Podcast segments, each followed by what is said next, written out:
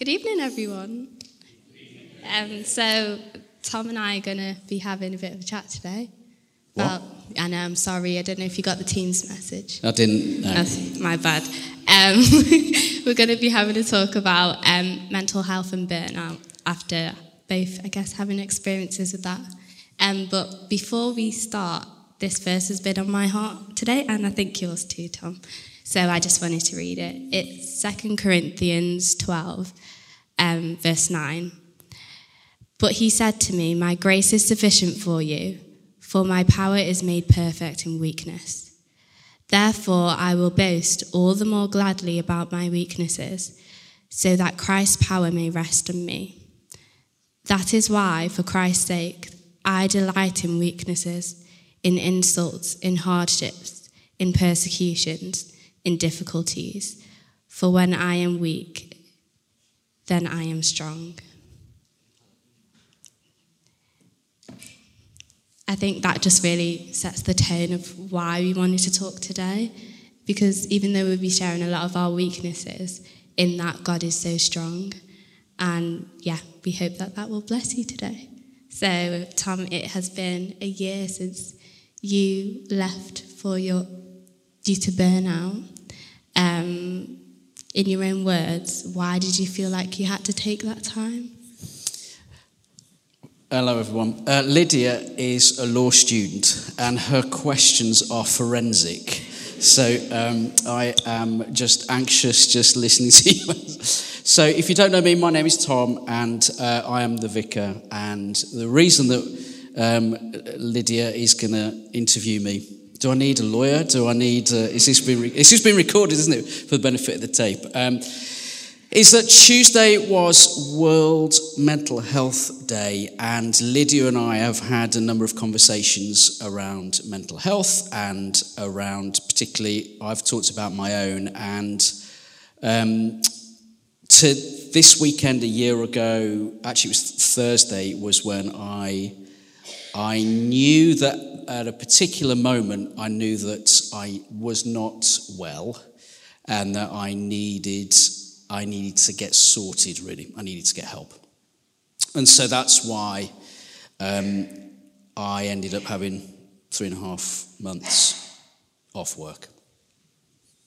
And how would you describe that process of just knowing that taking a break was the right thing for you? I think the wheels fell off, really. So um, I. Uh, there wasn't really any choice, there wasn't really any alternative other than take time off. And what had happened was is that um, I think over a long period, you know, like you're driving a car and they have warning lights that come on, and um, we I drive a German car, so it's very Germanic in its. Uh, these lights come on; they're very officious, and I think I knew that lights. If you imagine in your mind is, you know, you've got your your dashboard in your brain. Doesn't make any sense, does it? But bear with me. I knew that lights were coming on, and I thought, well, I'll, I'll get round to it eventually. I'll just push through, I'll press through, and I'll be okay. And we've been away on holiday in the family. I've got, I'm married, I've got three kids, great kids, and two dogs now, always looking for dog walkers. Um, been away on holiday, which was lovely, but I came back and I knew I was tired. And um, I, could, I was delaying making decisions in fact, I really struggled to make decisions. Um, I was really in a place where I wasn't sleeping very well. So I'd wake up at four o'clock. Now, sometimes you guys don't even get home till four o'clock at night. I know how it is. Um, but I'd have like four, hour, four, four or five hours sleep. Um, and actually, the guy who, we had a guy come speak this morning. He's a good friend of mine. And, he, and he, I remember him saying to me, um, I remember saying to me a couple of weeks ago, he said, You are not okay. You need to get help. And he said, I'm going to tell you that as your friend. Um, and he says, You're probably going to ignore me. And I did, to my peril, really. And I think, my, I, actually, I, the thing that I knew is I knew that I was losing confidence. And that's been something I've wrestled with all my life, really particularly in speaking, which is tricky because I only worked one day a week. And part of that day is I have to come up with the talk, and it was getting more and more tricky, and I was leaving it more and more last minute. And then I would think, well, gosh, I don't know what to say about this, so I better Google what does John Mark Comer say? And I'll rip off what he says and be a karaoke version of somebody else. And all these things combined um, with being in a job uh, that was pretty new for me. I've been the, the vicar for um, two years, two and a half, three years. The church has a reputation, it's well known. All of those things began to come. I was comparing myself to other people, and my internal world was very noisy and very unhealthy. And this is a very long answer to your very precise question, isn't it? But um, it was a particular Thursday morning. I'd had a meeting with uh, not Joe Apollo, Dave Luck had been part of that infamous meeting uh, on Zoom, and um, I knew it wasn't anything to do with Dave Luck, but it was a particular thing we were talking about, and I just knew after it's like something had, I can't describe, it's like something had snapped. And I woke up very early as I did. I was walking my dog along Fulwood Road, a beautiful sunny day, and I just burst into tears. And I never cry. I'm from the West Midlands. They, we just never cry.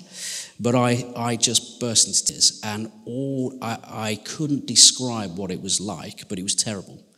And I just thought, I am falling apart. So I kind of got myself together as much went home, took the kids to school, uh, and that and really just kind of stumbled through that day. Had a couple of meetings, um, and then went. I was a governor. I'm not anymore, but I was a governor at a local primary school. I was doing a meeting with a, a head teacher's review, and honestly, it was like I was in the room, but I just could not focus. I couldn't concentrate. I, it, it was just this out, almost out of body experience. Came out, went to pick up my son. A load of teenagers walked past me, and I just had a panic attack. Held the wall, um, picked up my son, got home, said to my wife, I'm not doing well. Uh, then emailed the church wardens and said, I need some time out. Uh, emailed the bishop uh, a year ago this weekend. And that was it. That was, that, was, that was a time of thinking, I felt like I was done. I think definitely I can relate to a lot of like your story. Um, for those who don't know, I'm currently on a leave of absence from university. Um, so I do law with Spanish law, but just Easter gone, I decided to take um, a leave of absence because I felt the same, like something snapped. I couldn't make decisions or process any information in my course, never mind when people were trying to talk to me. Um, and I just realised I wasn't really coping. Um, and that brought a lot of guilt. I think we've spoken about that quite a bit um, because I realised that a lot of my life revolved around being a student and I couldn't do that anymore. And all of a sudden I had all this time and what do I do with it? um, so Heather was like, why don't you come to prayers? So I was like, okay, I'll, I'll come to prayers. And so I came to prayers. Um, and here you are. And here I am. um, but yeah, I think one of the first questions I ever asked you was relating to the Bible. And I think it was during prayers, really um, because I was so burnt out, I couldn't read um, or process any information. So I couldn't read the Bible. And as a Christian in crisis, you feel like you're supposed to turn to the Word of God, and I practically couldn't do that. And so I remember speaking to you about this um, and just asking your advice, really, as to someone in a similar situation. What would you say to them if they felt like they were in a moment of crisis and they didn't know where to turn to, especially in terms of the Word of God? I think I. That's. I mean, I. Yeah, we we had that question. Uh, we had question. we had that conversation, didn't we? You asked me that question. I think that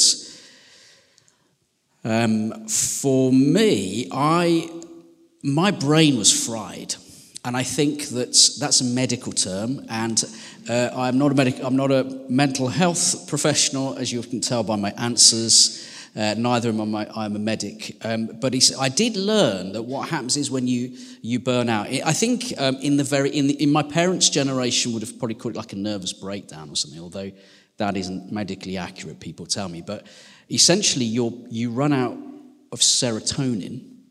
And serotonin is something that the body creates naturally when we rest and we rejuvenate.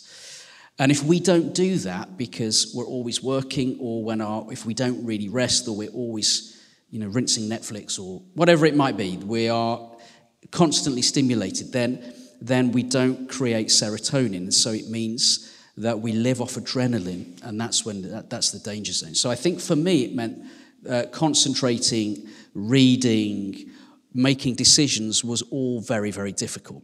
So when it came to things like, um, I, I, discovered what, I mean, I, I, my, I'm dyslexic anyway, so, so for me, listening to things is really important. So, so I, I listened to the, I, could, I listened to, the, to scripture. I, I began to listen to stuff because I couldn't really, I found it so hard to, to read. Mm-hmm. And you've mentioned like the idea of rest there. Um, at the beginning of recovery, I found it really boring um, and really frustrating. And because you go from doing so much to not being able to function or do anything at all. And I, I remember I'd like constantly ask, and I think I asked you at one point, like, when would I be able to human again? When would I be able to function and live normally? And so just with that, I like context in mind, what does recovery look like for you, and what was helpful? That's a great question. Um, um, I think um, your question is what does recovery look like? Mm-hmm. I think recovery only begins when you, you, you admit to yourself and to others that you, you have a problem. And you have, you have to accept it. And I think I didn't for probably the first six weeks of being off. So essentially, I went from um, cancelling going to a conference, suddenly Sundays having nothing to do, which sounds awesome, but it's really weird because this, this is my calling, it's my place of work, it's where I get to connect with people, and all of a sudden it was like, what do I do? So I, I went for a run um, and prayed I wouldn't see anybody from church. Partly because it's really I'm not very good running, so the, I don't see people. I don't want people to see me running, but but but I needed to do something because I thought, well, what do I do? Um, I, I, wasn't going to watch songs of praise, you know what I mean, or I couldn't even watch it online because I was just so anxious. So that was really, really, really weird. And then the other thing that I did is is that I was just unbelievably angry. It was it, I, all of this stuff came out because what would kept me going was l- living off adrenaline. Uh, and actually, adrenaline, it, that's, that's, that, that's you're, you're in the red zone. That's like the danger, but I just pressing through. So all of a sudden, I didn't have anything to do. Well, it was like the wheels fell off. And so for me, that meant um, there was a, because people, you know, we sent an email out to church and said, oh, you know, he's, he's taking time off. And, and then kind, I remember there was a lovely lady from church. We got a big long drive up to our house. And I heard a car coming up the drive and I freaked out. I hid um, because I didn't know who it was. And I thought, I can't cope seeing somebody having a conversation.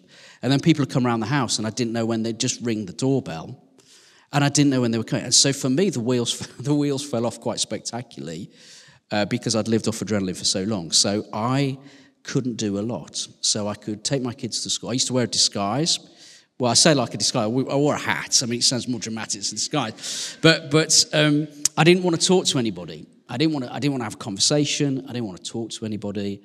Um, I didn't want anybody, anybody to see me like this.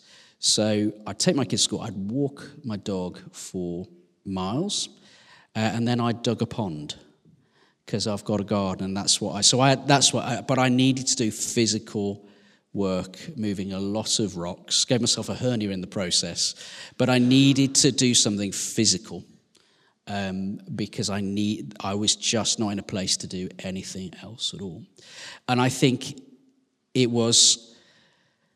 It was so difficult that I I thought I want to get well. I want to be healthy. Like my, I want to sort out my internal world.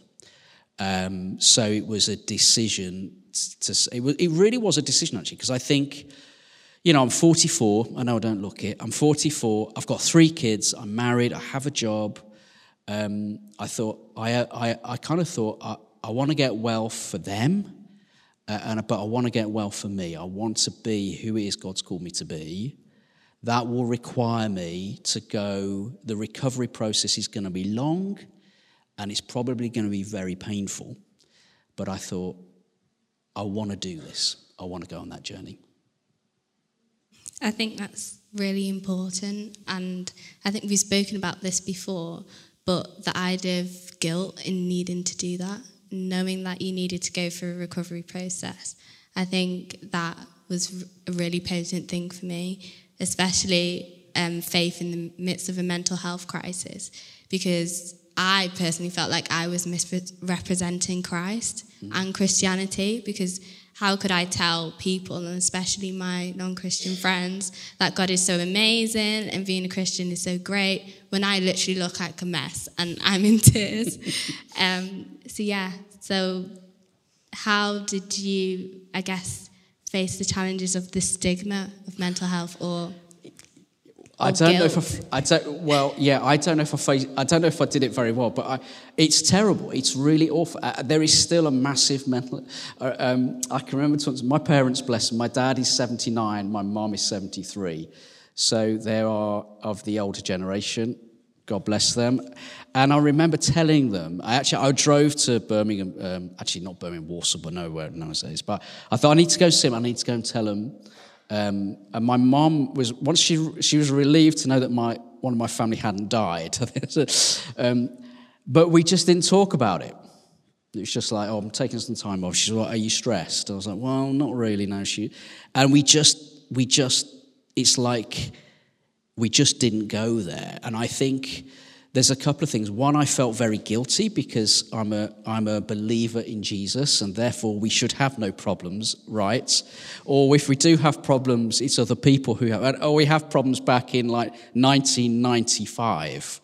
But um, I felt hugely guilty actually. And I, and I, gen, I mean, there was, I, I mean, I genuinely thought, am I ever going to be able to do this job? Am I going to go back to, to work? Because, um, and that's a bit of a, I mean, my I get a house with the job. So it was a bit like, what, what am I going to do? you, know, you know what I mean? Like, what am I going? What if this? If I can't go back, where where do you go? I know God's got it. I know oh, the Lord's got a plan, but at the time, it don't feel like that.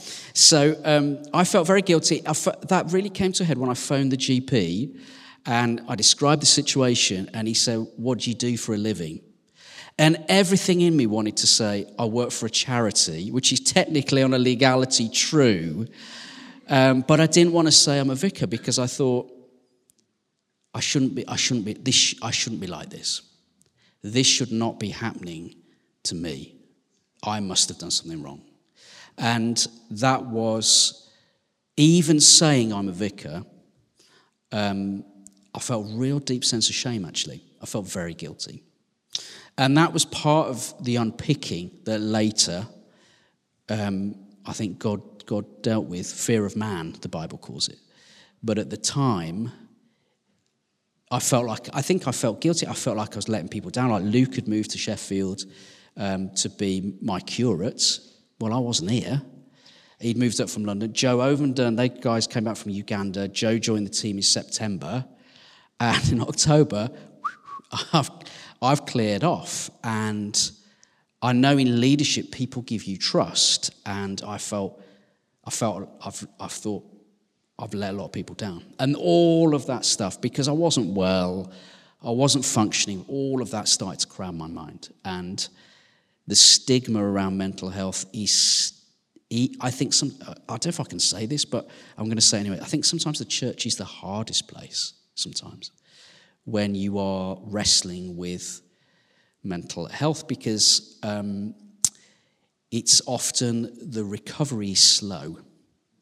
And when we don't see an instant boom, success, shababababa, you're not healed, then what do you do? And I think that's, that's, that's complex. That's, that's, I had to really work through that sense of guilt and shame.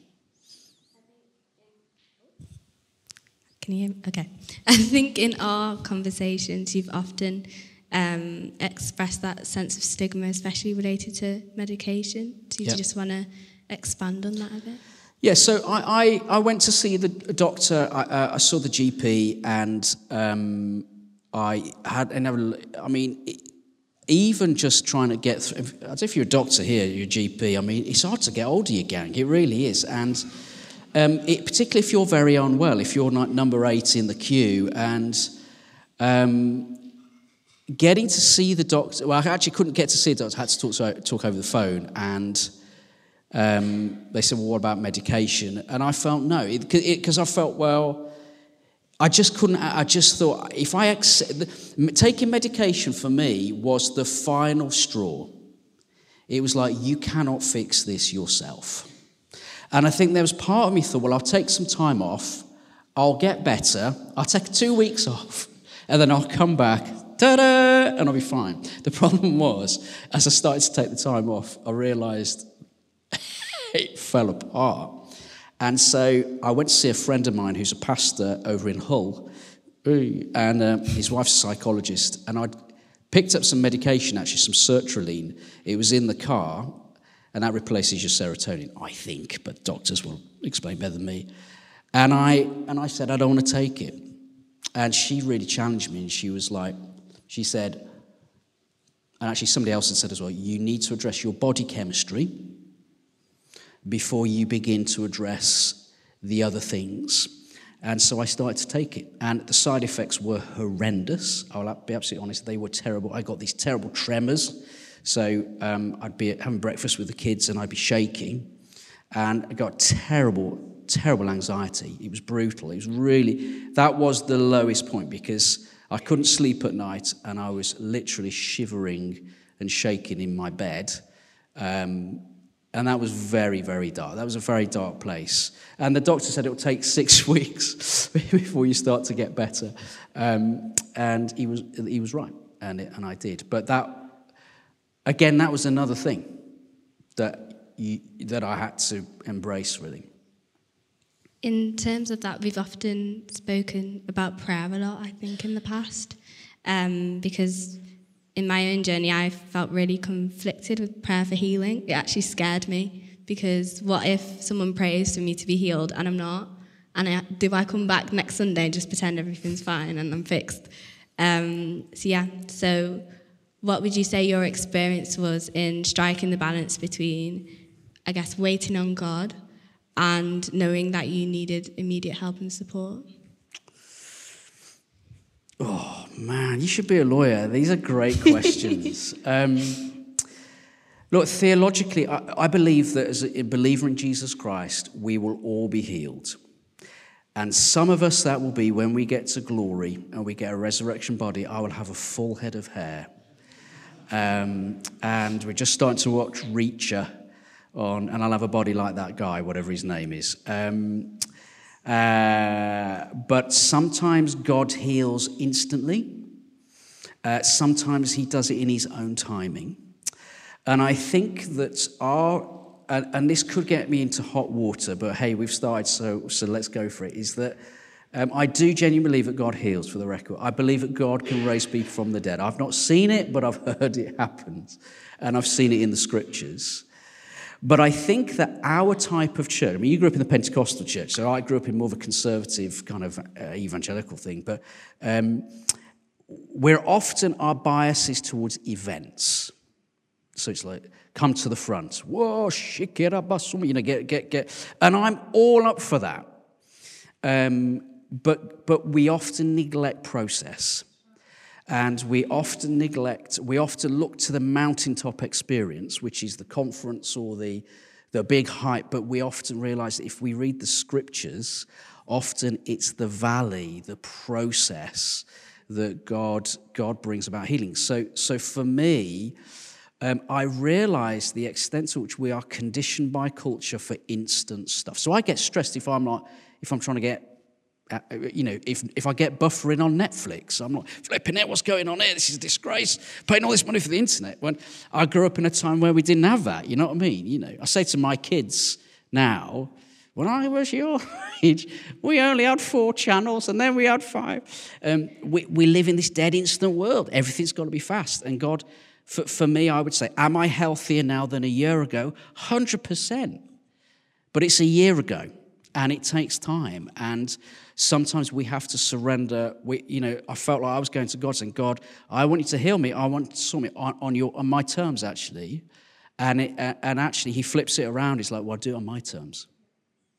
Will, will, you, will you agree to that? And so, do I think God heals? Do I think God, nothing is wasted in the kingdom? I absolutely believe that. Moses had 40 years.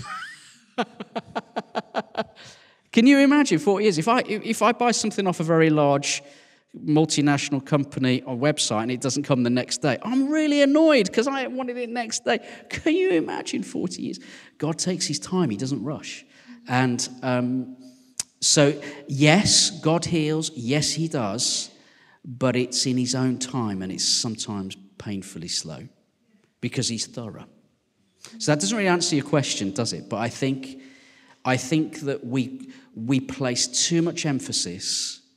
Well, no, let me rephrase that. There is a danger that we, we overestimate or overemphasize the event, but we underestimate the journey.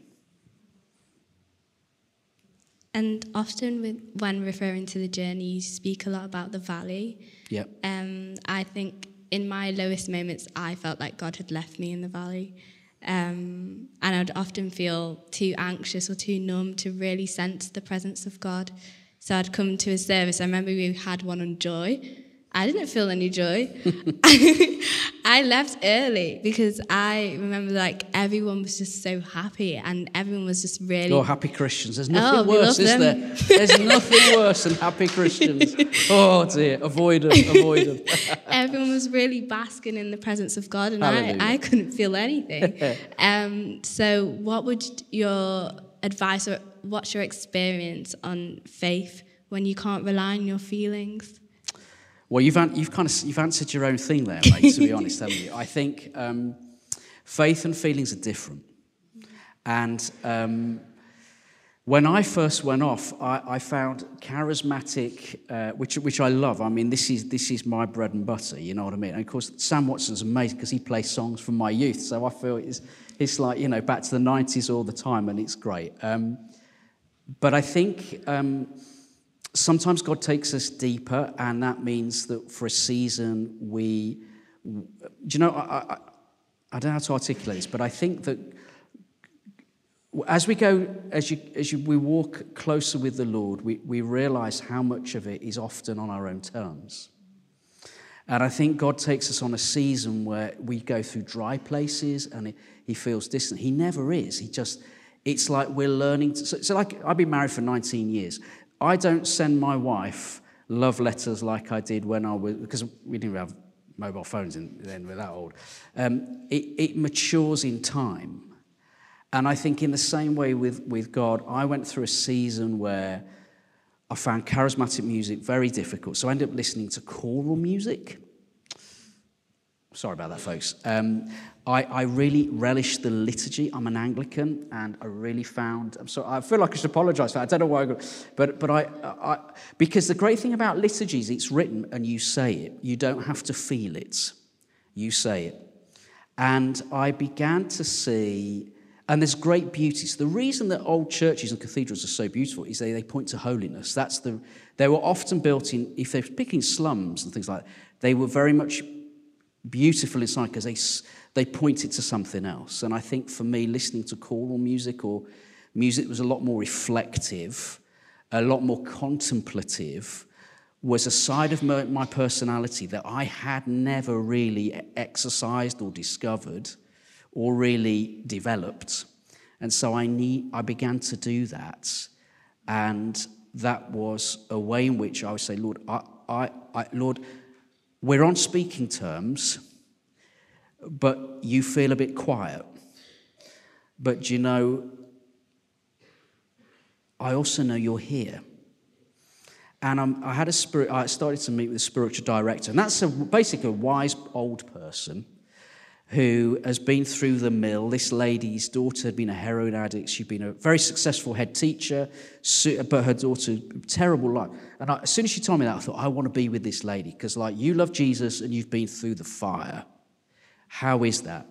And she's taught me just to say every morning, because I've really struggled to do this, certainly was just sitting, I'd get up and she'd sit in your favorite chair.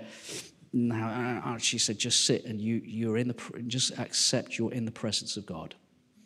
And you just sit there and because I could be, oh, shit, because I, I look like I got Tourette's if you see me praying. I mean, I'm walking around, whoa, giving it large, but there's just something about close my eyes and sit there and, and just say, Lord, you're here.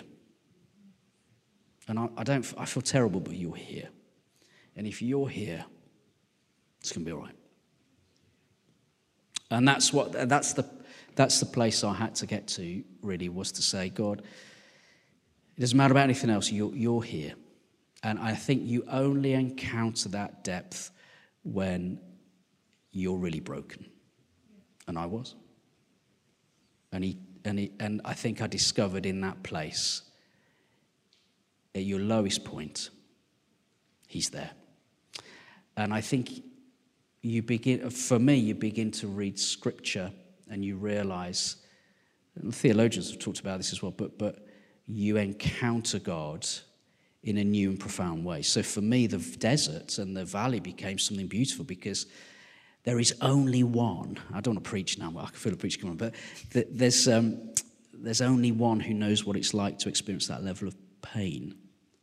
And, it's, and, and all of a sudden, the thing that I felt had separated me from Jesus, um, like pain or my own frustration, suddenly, my brokenness, suddenly I thought, wow, not only is he here, but he knows. And so it, it, it what be, there's a beautiful bit at the end of Genesis where Joseph says to his brothers, What the enemy intended for evil, God turned it for good. And for me, that became a place of such beautiful. I, I kind of say, actually, I talked to Luke about this. When I first went off, I, if I woke up early, I used to watch Top Boy. well, that's not great for the anxiety, is it? I didn't see it flipping it. And, and by the end of it, I started watching, I rinsed The Chosen. And that kind of tracked my spiritual journey. started to watch The Chosen. But um, I just, I think I just found in the hardest places, in the deepest pits, when you've got nothing. And I was in some I mean, there was a, re, there's some very, there was, a, I mean, I, rem, I, I, I, I, thought this for a second, I remember running down Manchester Road and there was a lorry driving up. And I did just, just for a second thought, what if?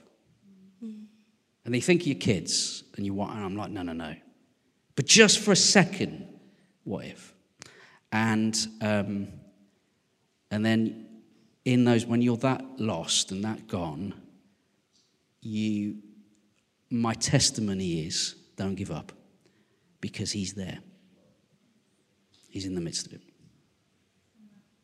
I think you sharing your experiences there really reminds me of like one of the biggest questions that I ever asked you. I'm so sorry because I would just come out with these questions so randomly. You had no, no preparation. Although I can't all. answer them at the time. dear.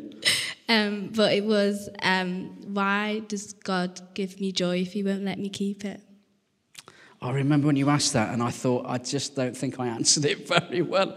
And then I felt really bad about it. Why does, do you know, I think, um, yeah, I remember you ask, uh, asking me that question. I think that joy is, we come to a place where we realize that joy is present when we are, our circ- the, the, the kind of the volume of our circumstances is outweighed by the presence of God. And it means that we can enter into a situation where you think, so, so let, let me answer that. I'm going to give you a really long answer, okay? Because I, I can say in 100 words what everybody else says in 10, okay?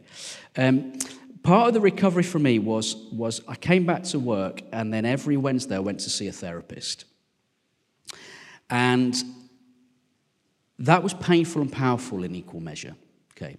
Because she did trauma type therapy, which meant we, which takes you back to things that have happened. For me, it was in my childhood, uh, particularly around school and education and things like that. And um, so what I'd walk there, it's over on Eccy Road, um, I would walk past a, a, cele- a celebrity who lives in Sheffield. I walk past it, hoping that one day I might meet him. Um, I never did. I think, um, but anyway, that's, that's, that's another story, not relevant. And um, there was a particular thing that I knew there was stuff I needed to address. And so um, what it did, it was like, now I realize that for you guys, this might make no sense, but it's an analogy that's. It's like when you, you go into your garden and you get a fork and you turn over the soil. So I've just done that with my little vegetable plot and turn the soil over. And I'll do that over the winter. And it was like, I, I always felt stupid. Now, I've been to three universities, but I felt stupid. And, and I, I, that, that re, really undermined a huge amount of confidence that I had. So I find speaking difficult. It's why I find sharing my. So Luke will often say to me, What's the vision for next? And as part of me that has to do this internal aerobics, which is you, you, you need to bring yourself and your ideas, and you're not, it's not, you're not going back to primary school where the teacher's getting the big red pen out. Because when I was at school, in primary school, there was a thick table. And, and that means the kids who weren't very smart sat on that table. And that was me. And I realized, I felt stupid, I didn't know why. And through this, pro, this journey of therapy, essentially, we landed on the particular moments where that lie entered into my heart and took root. And what happened was, it, I can remember walking out of that therapy session, walking home. It was like I was walking like I was six foot five. I mean, I'm only five foot eight. But honestly, the level of freedom was unbelievable because I, I just thought, flipping Nora, I have lived under this lie for, I'm 44, so maths is my strong suit. So for 30, you know, for 30 odd years, 32 years, I've lived under this heavy lie. And for, to get there and to open it up and to expose it was joy. And I think that, that I realized, well, does God give us joy and then take it away? I don't think He does. But the joy of the Lord is our strength. That's what Nehemiah tells us, or we read in Nehemiah. And I think that what happens is we begin to realize that God, God, so for me, it was like, I can't do this job here because I'm not like all the other great people that I know. I could give you a list of all the people that should be doing this job. But I had to come to a point where I was like, well, God's asked me to do it. And I was like, yeah, but God, you've got that wrong. And he's like, well, who's God here, me or you? Okay, Lord. But I had to get to a place where I think, Lord, my joy is not bound in my circumstance. It's not bound in any other than the grace of Jesus Christ, other than his love. And I also think that, jo- that, that joy, I would say now I'm experiencing more joy than I did then. And joy comes over time. It doesn't always happen in the moment. And it's never based on circumstance, it's always based on Him. And I think I let circumstance rob me of joy. So, like, we bought another dog. People said, What are you crazy? And my wife said, We need to embrace joy. We need to embrace joy. And we love animals, we love dogs. And, um, and so we decided to embrace joy. We choose things. That, in fact, throughout the Jewish calendar, there are lots of amazing things in the Bible where they choose joy, celebrate joy. So we're more intentional about celebrating. Um, we're embracing joy in those seasons. I think as well, we've spoken about the difference between joy and happiness. And 100%. I think that's been so important um, because happiness can come and go like the wind, but joy is something that only God can give you. And even if you're not happy, it doesn't mean you don't have joy. And I think there's something like really powerful in that. Um, so on the, I guess the idea of reflections, what do you feel like you've learned about yourself and God during this journey? Sorry. oh. I mean, I think I have learned that um, I, ex- I think I encountered the, the, the, the, the, the massive levels of my own brokenness, and I think I encountered my own uh, sin. I, I was confronted with all the rubbish. I was going to say another word, but all the other rubbish of, of life. And I, I think I felt like in some sense I went on a journey where I had to go back into my, my, to my past and deal with some, had to address some things. I think I've, I've had to learn to manage myself, so that my self awareness has had to catch up pretty quick. And, like, for example, this, as it will for you, there will be a vulnerability hangover. And um, I will need, this week, I'll need to be wise. Do you know what I mean? So I'm aware of the things I need to, need to manage. I think I discovered more, and this sounds really cliche, and I think in church life I get really annoyed when people reframe everything. You know what I mean? Like, oh, it was, it was the best burnout I ever had. Your best broken leg. Do you know what I mean? Um, it wasn't. It was terrible. It was awful. I, I, you know, but I think what I would say is uh, a lot of it confirmed my own experiences of me, if I'm honest.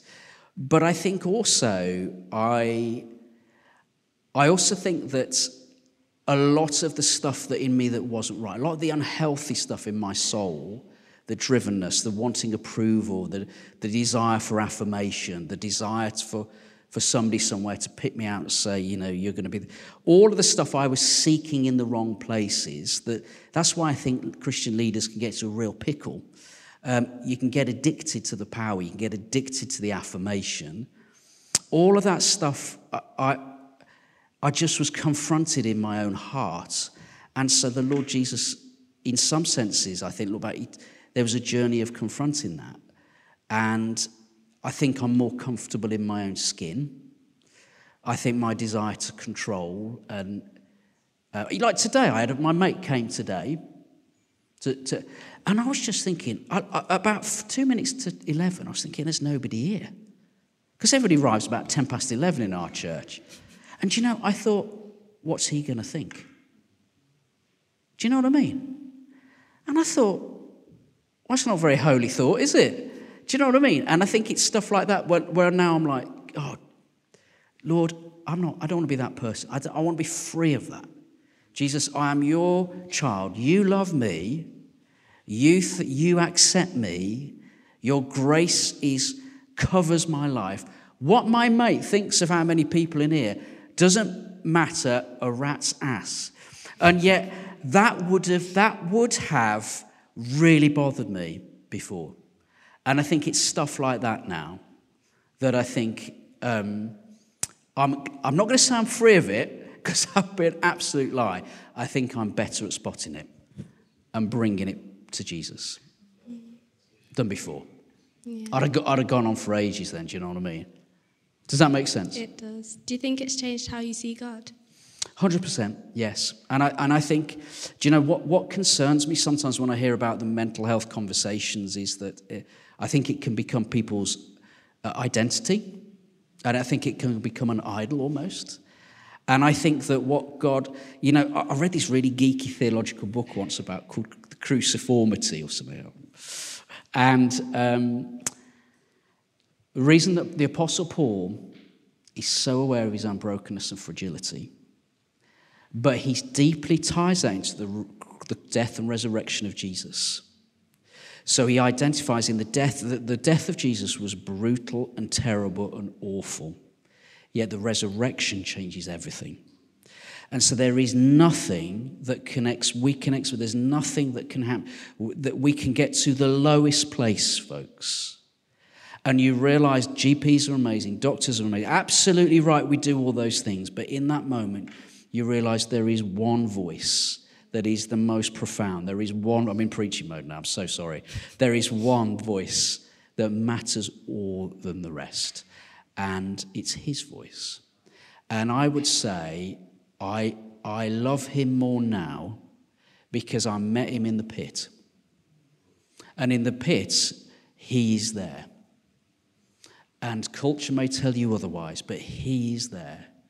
And you, there's, uh, there is a beautiful moment in C.S. Lewis' book where I think it's Eustace or one of the characters, and that he, he's, he's before Aslan and he's, he's saying, Why haven't you healed his mother? This is terrible. I've, I've totally forgotten it, but the point is, he looks down and sees tears. Aslan's crying. And he sees that Aslan is moved by the suffering. And you realize that God, that God is not absent from suffering. And in fact, we saw that with the, old, the death of God movement before the First World War. You've got writers like Tolkien and Lewis began to say, in the midst of the pain in the battle, God is there. And if God is there, God will bring about his purposes. He works for good. It takes time. Don't give up. And I think what I would want to say to, to a generation that is a lot younger than me, there are two things that I think we have to be aware of. We want things like a microwave in a moment, we want it now. And it doesn't work like that. It takes, I love gardening because it's seasonal and it frustrates me because it's slow. So it takes time. And I think we get frustrated because God doesn't done it in the time scale that we give him. He never does. And I think we, we equate the absence of pain in our lives with we, the presence of pain with his absence. And actually, he has scars in glory right now which demonstrate his love for us.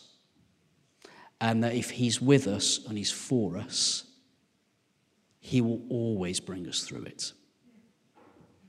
That is my, that is my story, I think. And I think that's what the Apostle Paul says, which is why he's able to say, I delight in weakness. Because when I'm weak, he's strong. And that's, that's now, me and the Lord are tighter now. Because uh, he's, cause he's got it when I haven't.